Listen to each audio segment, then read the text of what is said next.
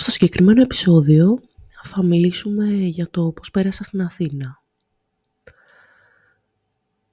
Εγώ πήγα Αθήνα Παρασκευή, πήρα το τρένο, το οποίο φυσικά και είχε καθυστέρηση, γιατί, γιατί όχι. Μπαίνοντας μέσα, ε, είδα την αδερφή του Άγγελου, αλλά την προσπέρασα, έκανα σαν να μην υπάρχει ουσιαστικά. Και αυτή και το στο κινητό της δεν νομίζω να είχε όρεξη να μιλήσουμε. Ε, και μπήκα σε ένα mood έτσι ψηλοκαταθλιπτικό. Ούτως ή άλλως την Παρασκευή ήμουν πάρα πολύ πεσμένη ψυχολογικά για κάποιο λόγο. Βασικά το πρωί στο σχολείο εγώ έχω δώσει ένα γιουκαλίλι που έχω στον κιθαρίστα του σχολείου γιατί είναι και οργανοποιός και ουσιαστικά να το δει πώς είναι γιατί είχα πολύ καιρό τις χορδές, είχα... ήθελα να δω άμα έχει κάποιο θέμα και χρειάζεται φτιάξιμο και επίσης ήθελα να το φέρω για να μου μάθει κάποια βασικά πράγματα, το οποίο τέλος πάντων εν τέλει δεν έγινε. Και κάπου στο... είχαμε ένα κενό και κάπου ανάμεσα σε σοβαρό και αστείο λέει, εγώ λέει έσπασα ένα κλειδί από το γιουκαλίλ και τώρα θα είναι τρίχορδο και το λίμαρα γιατί δεν φτιάχνεται. Και έτσι όπως το λέει, περνάνε εικόνες στο μυαλό μου ότι αυτό το γιουκαλίλι το είχα πάρει μια μέρα που χώρισα με τον Άγγελο.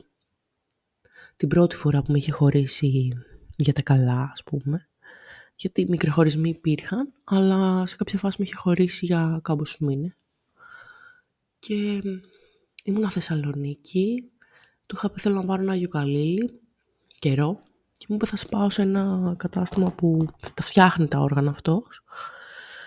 Γιατί ήταν έτσι κάπως περίεργος αυτός ο χωρισμός. Με χώρισε αλλά έμεινα εν τέλει μια εβδομάδα σπίτι του. Κάναμε ό,τι κάναμε και το πήρε της σαν τελική απόφαση όταν με άφησε στο τρένο. Και ήμασταν εκεί.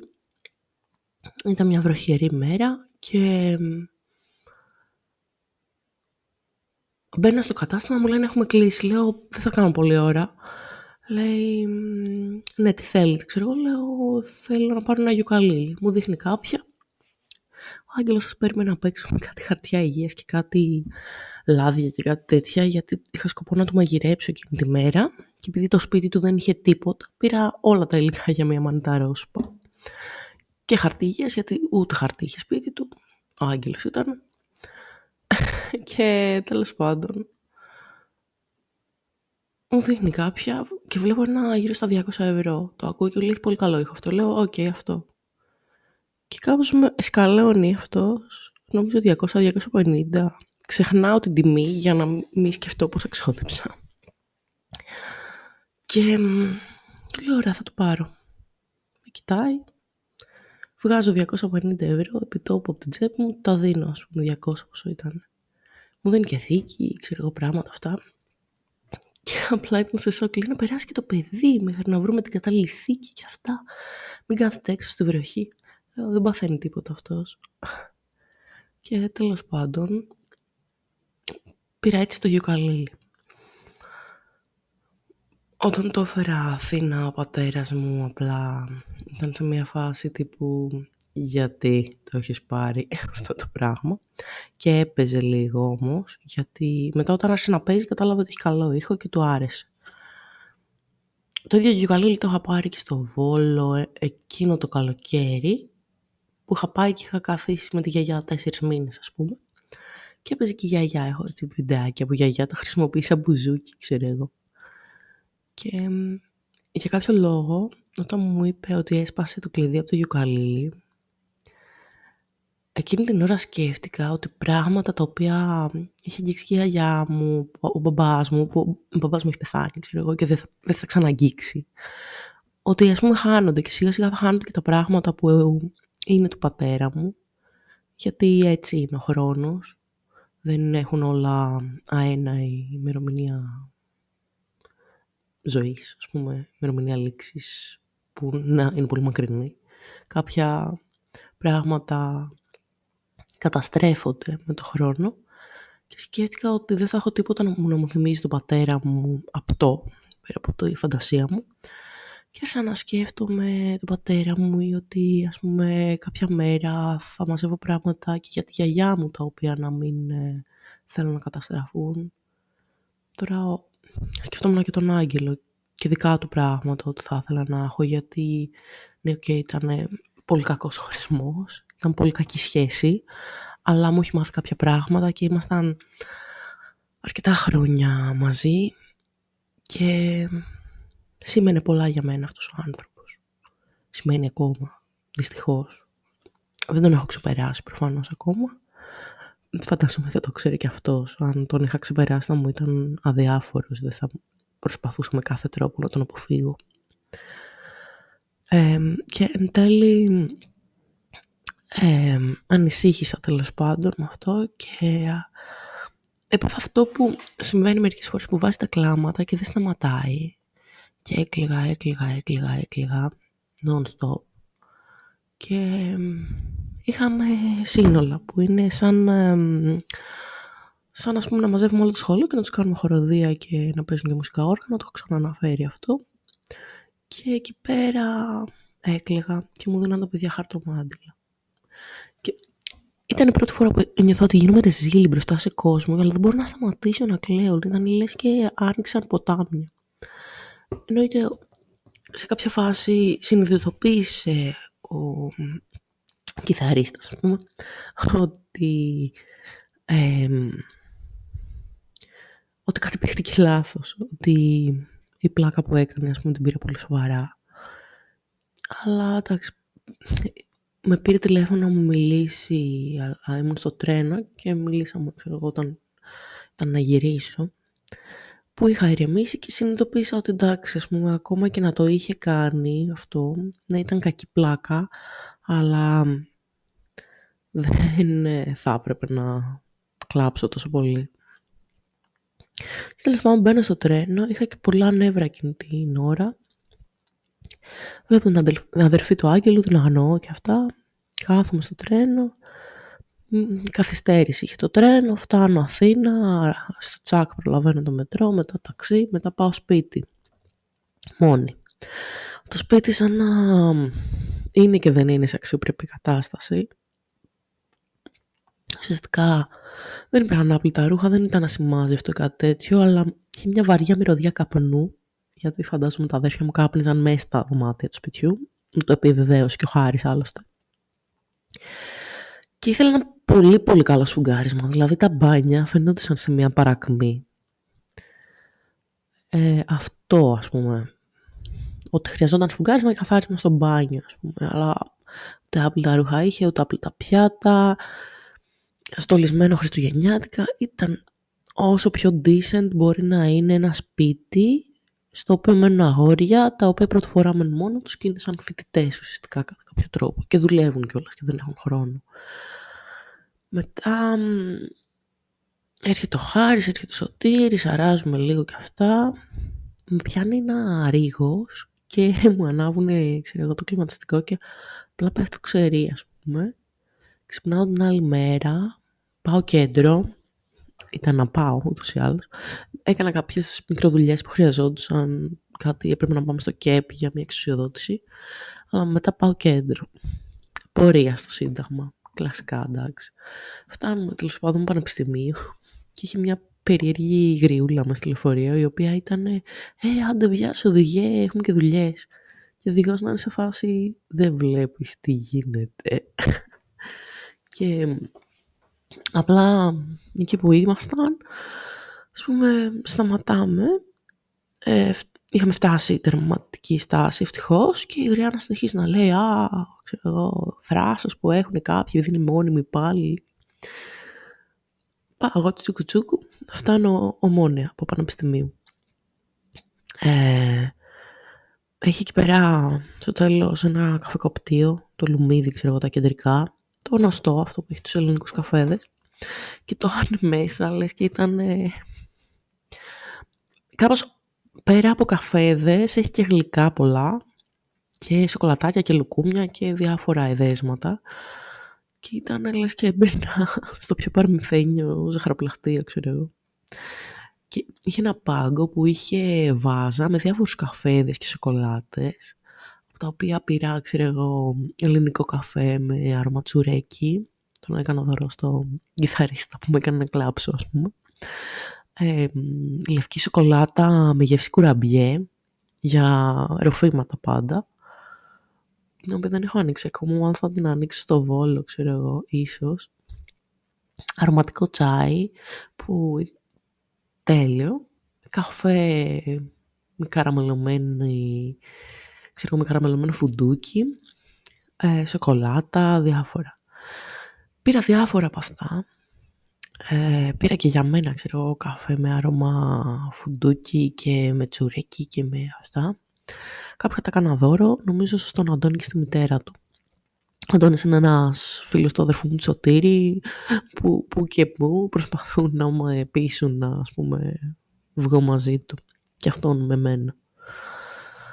Και τέλος πάντων τους έκανα αυτό το δώρο και μετά πήρα και διάφορα άλλα πράγματα. Ας πούμε είχε ένα βουνό από πραλίνες σε σακουλάκι έτσι για δώρο έτοιμες και σοκολατάκι. Και εκεί που κοίταζα τις πραλίνες, κοίταζα ξέρω εγώ μία με μπισκότο ας πούμε απ' έξω, κοιτάει η υπάλληλος γιατί εγώ δεν κυκλοφορούσα και σαν ας πούμε πανακρίβου ντυμένη. Ήμουν πολύ χαλαρή. Και λέει, ναι, τι θέλετε, λέει, θέλω να πάρω σοκολατάκια για ένα παιδάκι που ουσιαστικά ήταν για το Secret Santa, ας πούμε, για την ένα. Και μου λέει, είναι πολύ σκληρά αυτά, λέει, για να τα μασίσει το παιδάκι. Και μου δίνει κάτι άλλο, τα οποία είχαν ποτό μέσα. Εγώ δεν το είχα δει.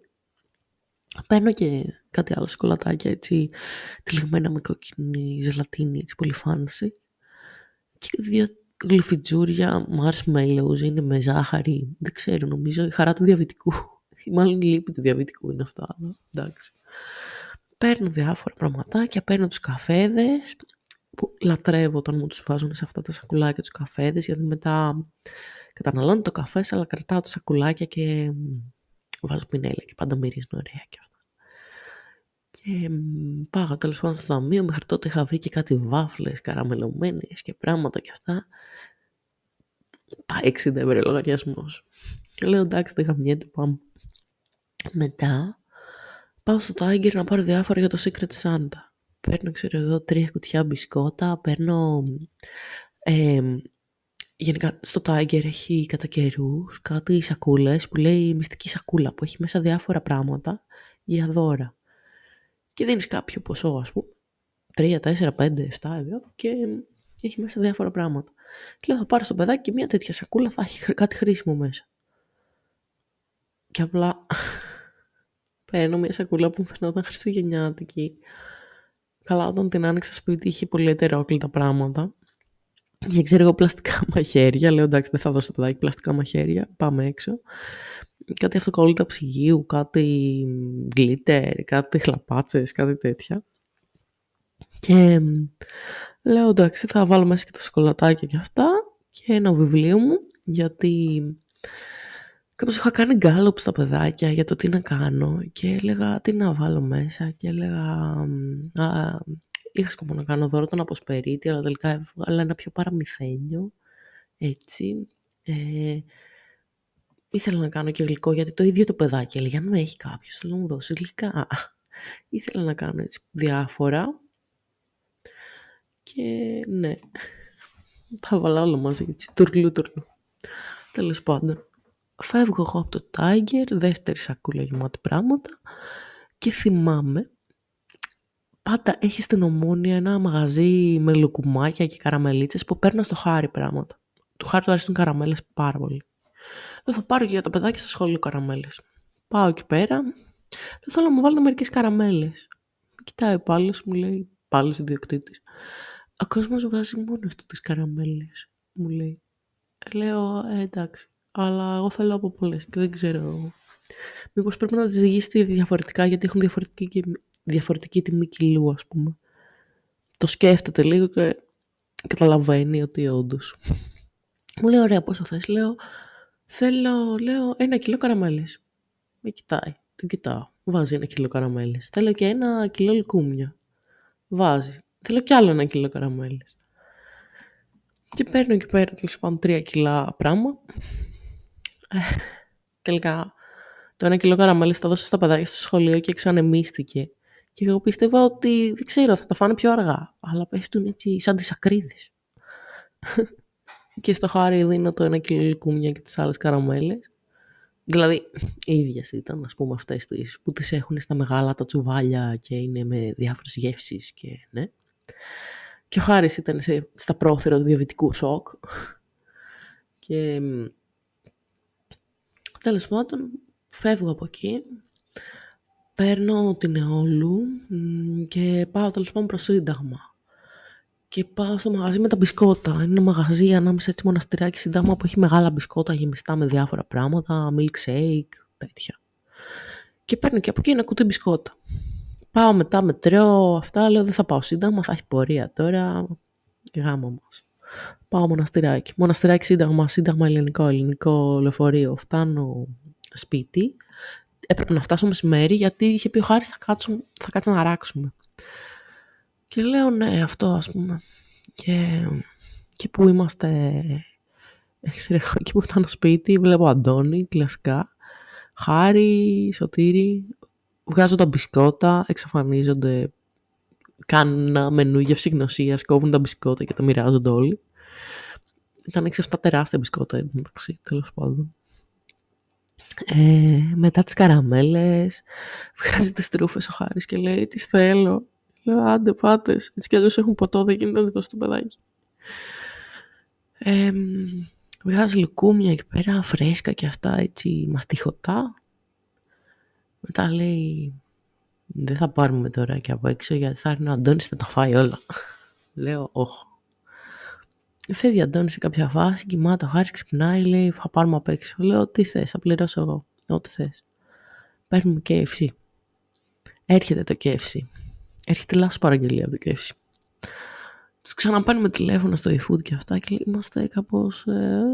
Δηλαδή ο Χάρης, γιατί εγώ δεν υπήρχε περίπτωση, ντρέπομαι πάρα πολύ να κάνω τέτοια πράγματα. Να παίρνω τηλέφωνο και να μιλάω. Λέει ο Χάρης, ναι έγινε αυτό και μας έχουν φέρει λάθος παραγγελία και μας φέρνουν μετά από κανένα 20 λεπτό τη σωστή.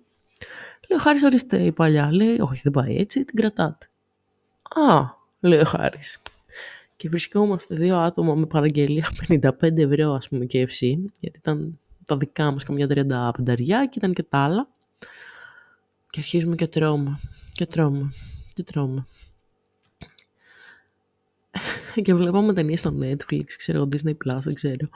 Και απλά σε κάποια φάση λέω θα πεθάνω, εντάξει, δεν υπάρχει. Σταματάμε να τρώμε, πέφτουμε, ξέρει, για ύπνο. Ο Χάρης πάει για δουλειά, εγώ ξανακοιμάμαι. Ξυπνάω δύο-τρει η ώρα, προς, Σάββατο προς Κυριακή τώρα. Να έχει έρθει ο Χάρης, οι φίλοι του, να λέω δεν μπορώ, λέω να χωνέψω όλο αυτό που έχω φάει. και Τέλος πάντων, κανονικά Αθήνα ήταν να φωτογραφίσω τον Αποστόλη Κυριακή πρωί, αλλά μου το ακύρωσε.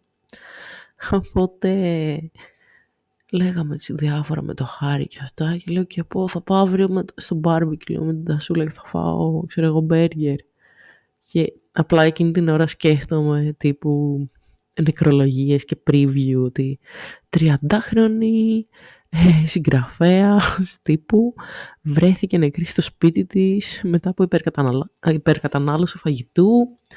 Ε, προσέξτε ε, τη διατροφή σας και η παχυσαρκία σκοτώνει και τέτοια. Και ήμουν σε φάση, α, έχω φάει πολύ. Και τέλος πάντων, ξημερώνει η επόμενη μέρα στο Παλέρμο ε, ο Χάρης εδώ μεταξύ μέχρι τις 5-6 το πρωί μιλούσα με τον Αντώνη, δεν ξέρω τι λέγανε. Εγώ ξυπνούσα, κοιμόμουν και αυτά. Ξανακοιμάμαι, ξυπνάω, κάνω μπάνιο έτσι, μεγαλοπρεπώς θα έλεγα. Έτσι, γιατί το μπάνιο στο σπίτι σου είναι πάντα καλύτερο, ας πούμε. Ετοιμάζω το τσαντάκι που είχα για να πάρω μαζί. Συνειδητοποιώ ότι έχω πάρει όλη την Αθήνα σε φαγητά. Οπότε πώς θα τα κουβαλήσω, ας πούμε, μπισκότα για τα παιδάκια, ε, καφέδες, δώρα αυτά. Ξέχασα να πω, πήρα και ένα φουλάρι ε, που είχε ένα πίνακα του Μονέ πάνω για να το κάνω δώρο στην άλλη κυρία που έχουμε μαζί τον όμιλο ζωγραφικής και αυτή μου έκανε δώρο κάτι ρώσικες ακουαρέλες και σκέφτηκα ότι το καλύτερο που μπορούσα να πάρω είναι ένα φουλάρι το οποίο είναι και ψιλοχρήσιμο, ρε παιδί μου. Φυσικά πήρα και κάτι γάντια, γιατί μετά σκέφτηκα την ονά μου, θα τη δω στο Βόλο και λέω εντάξει, θα πάρω και γάντια. Ε, μονέ. Γιατί εντάξει. Ναι. Πολύ χρήμα γενικά. Μετά σκεφτόμουν και τι δώρο να κάνω στην τασούλα και αυτά. Και λέω, εντάξει, αφού θα πάω, ξέρω εγώ, πρωτοχρονιά, ναι, ε, θα είμαστε και Χριστούγεννα, θα πάρω κάτι από το Βόλο, γιατί τώρα να κουβαλήσω, ξέρω εγώ, τύπου, ε, μια παλέτα με σκιές από την Αθήνα είναι επίφοβο. Ή κάτι τέτοιο, τέλος πάντων. Και τα κουβαλάω όλα αυτά, παίρνω μια τσάντα πολύ χρηστική, πώς λέγεται. και τα βάζω μέσα. Και ήμουν σαν τη γριά με τις τσάντες, ξέρω εγώ. Άστεγη, άστεγη. Λέω να πάρω το παλτό να μην το πάρω, λέω ε, πολύ ζέστη έχει, άστα, δεν το παίρνω. Έχω πιο χοντρό παλτό εδώ. Πιο χοντρό μπουφάν. Το αφήνω γιατί και Αθηνά είχε 25 βαθμούς, ξέρω. Πάω να βρω την ταζούλα, ξεκινάω να πάω Νέα Σμύρνη, εντάξει χαιρετάω τα αδέρφια μου έτσι, τους λέω, θα πούμε, ξέρω εγώ, την πέμπτη Παρασκευή. Κούτσου κούτσου πάω, ε, γενικά αυτό που νιώθω τελευταία είναι ότι θέλω πάρα πολύ να είμαι εκτός σπιτιών και να περπατάω. Εδώ πέρα δεν ξέρω με πιάνει φοβία να το κάνω κάπως. Και όταν είμαι εκτός σπιτιού και κάνω πράγματα και κάνω αυτό που μου αρέσει, δεν πεινάω ας πούμε πλέον. Αλλά όταν είμαι σπίτι σαβουριάζω ότι φάει υπάρχει. Προφανώς. ναι. Και κάπως αυτό θέλω να βάλω σε προτεραιότητα τον εαυτό μου και να δυνατήσω. Λέω και χτες έφαγα ό,τι υπήρχε και προχτές και κάθε μέρα. Τέλος πάντων. Αλλά περπατούσα και πέρα με τάσουλα και πάμε στο μπάρμπε και τρώμε κάτι μπέργκερ τεράστια. Και το δικό μου είχε μαζί και ένα μπολ με τσένταρ το οποίο ρίχνεις από πάνω και το έκανες έτσι κόλαση. Περπατάμε μετά αρκετά από Σύνταγμα μέχρι Βικτόρια, δηλαδή εντάξει, ήταν OK, okay, ας πούμε. Φτάνουμε στο Αρχαιολογικό Μουσείο κοντά και ήταν το μαγαζί που θα κάνει την παρουσίαση βιβλίου, βιβλίων. Και λέμε να πάμε να επικυρώσουμε το εισιτήριο του κτέλ πρώτα, ρε παιδί μου, γιατί το είχα αγοράσει, αλλά έτσι ήταν. Πάμε, είχε πέσει το σύστημα, προφανώς, μια. Ε, γυρνάμε πίσω στο μαγαζί, λέμε θα πάμε πιο νωρίς, ας πούμε. Εγώ έχω παρουσίαση 8.30, ε, ας πούμε 10 και μισή φεύγει το κτέλ, εντάξει, είμαστε χαλαροί, ας πούμε, ρε παιδί μου. Όχι. γιατί πάμε εκεί πέρα και αρχίζουν οι παρουσιάσεις και τραβάνε πολύ περισσότερο. Γιατί όλοι είναι φαφλατάδες σε αυτή τη ζωή και θέλουν να μιλάνε πολύ για τον εαυτό τους. Και τέλος πάντων, ήταν κάτι, ένας κυριούλης σε κάποια φάση λέω, πολύ γέροι είναι εδώ μέρα. Έχουν φέρει όλοι τους παππούδες τους. Ήταν ένας κύριος έτσι συνταξιούχος, είχε γράψει ένα βιβλίο, δεν ξέρω γιατί ήταν, κάτι για αεροπλάνα, για το δεύτερο παγκόσμιο, για δεν, ξέρω, κάτι έτσι τύπου πατριωτικό, ας πούμε. Και έφερε να μιλάει κόσμος και κόσμος και κόσμος και πήρε η παρουσίαση του μια μισή ώρα και βγήκαν όλα εκτός προγράμματος γιατί η παρουσίαση ήταν μισά ώρες. Και ξαφνικά αγχώνομαι, γιατί και οι επόμενες ήταν όλες ξέρω να κρατάνε και 10 λεπτά παραπάνω και 10 λεπτά παραπάνω. Να έρχονται φίλοι μου εντωμεταξύ εμένα. Σοκαριστικό, δεν περίμενα να έρθει κανεί. Έρχεται η Φέδρα που θα παρουσιάζαμε, θα με βοηθούσε στην παρουσίαση. Φέρνει μια φίλη της, τη Ρεγκίνα. Μετά έρχεται ο κύριος Γρηγόρης που διαβάζει πάντα αποσπάσματα από τα βιβλία μου.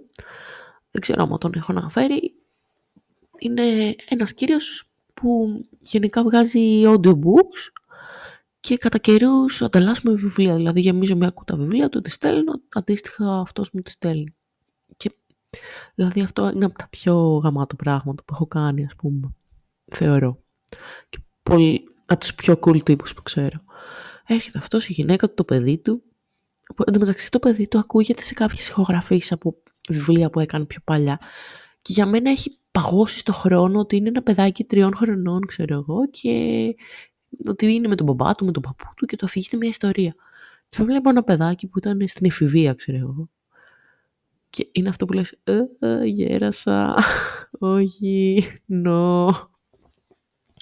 Και τέλος πάντων, ε, μετά έρχεται, ξέρω εγώ, ήταν τα σούλα που ήταν μαζί μου, έρχεται ο Στέφανος, ο φίλος της, και φίλος μου, άλλου, άλλου τύπου φιλία, έτσι. Ναι. Ε, είναι το αγόρι της και κάνουμε και παρέα και είμαστε φίλοι. Φέρνει μια πολύ χρηστική τσάντα γιατί τελικά αυτή με έσωσε ας πούμε στο να κουβαλήσω πράγματα. Ε, και ποιοι άλλοι ήρθανε. Έρχεται η Ιωάννα, κάθεται και αυτή μαζί μας, ο Γιάννης, ένας φίλος μου από το D&D, ε, η Βάσο, μια φίλη μου από την κατασκήνωση, φέρνει και το αγόρι της.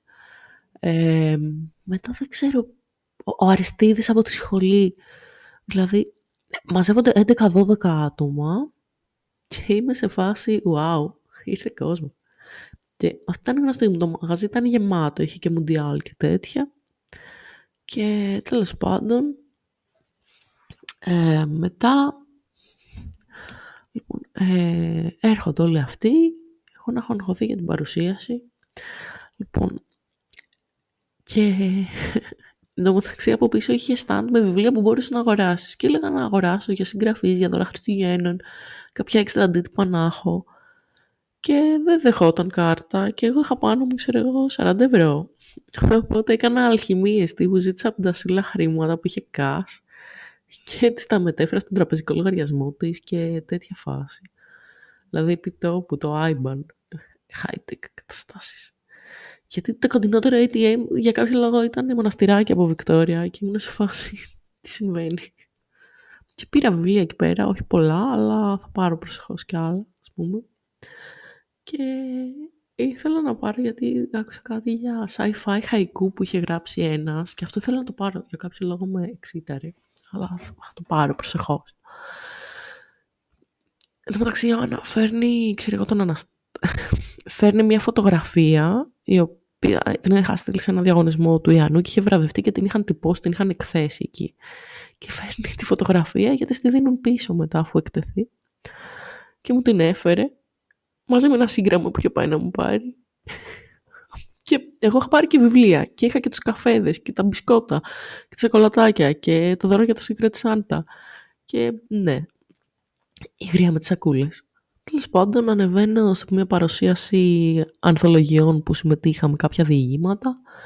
Εγώ το μόνο που είπα ήταν το διήγημά μου το έχω αφιερώσει στη φίλη μου την Ιωάννα και τη δείχνω. Και η Ιωάννα ντρεπότανε. Μετά αρχίζει η δικιά μου παρουσίαση εσπευσμένα. Σταματάμε μια παρουσίαση ανθολογία στη μέση για να μιλήσω, εγώ να προλάβω να πω κάποια πράγματα και δεν κράτησε πάνω από 12-13 λεπτά, 15 max. Με με αυτά που υπόθηκαν. Ε, είπαμε δύο-τρία πράγματα, ότι εντάξει, τα βιβλία είναι εμπνευσμένα από άγγελο, φυσικά.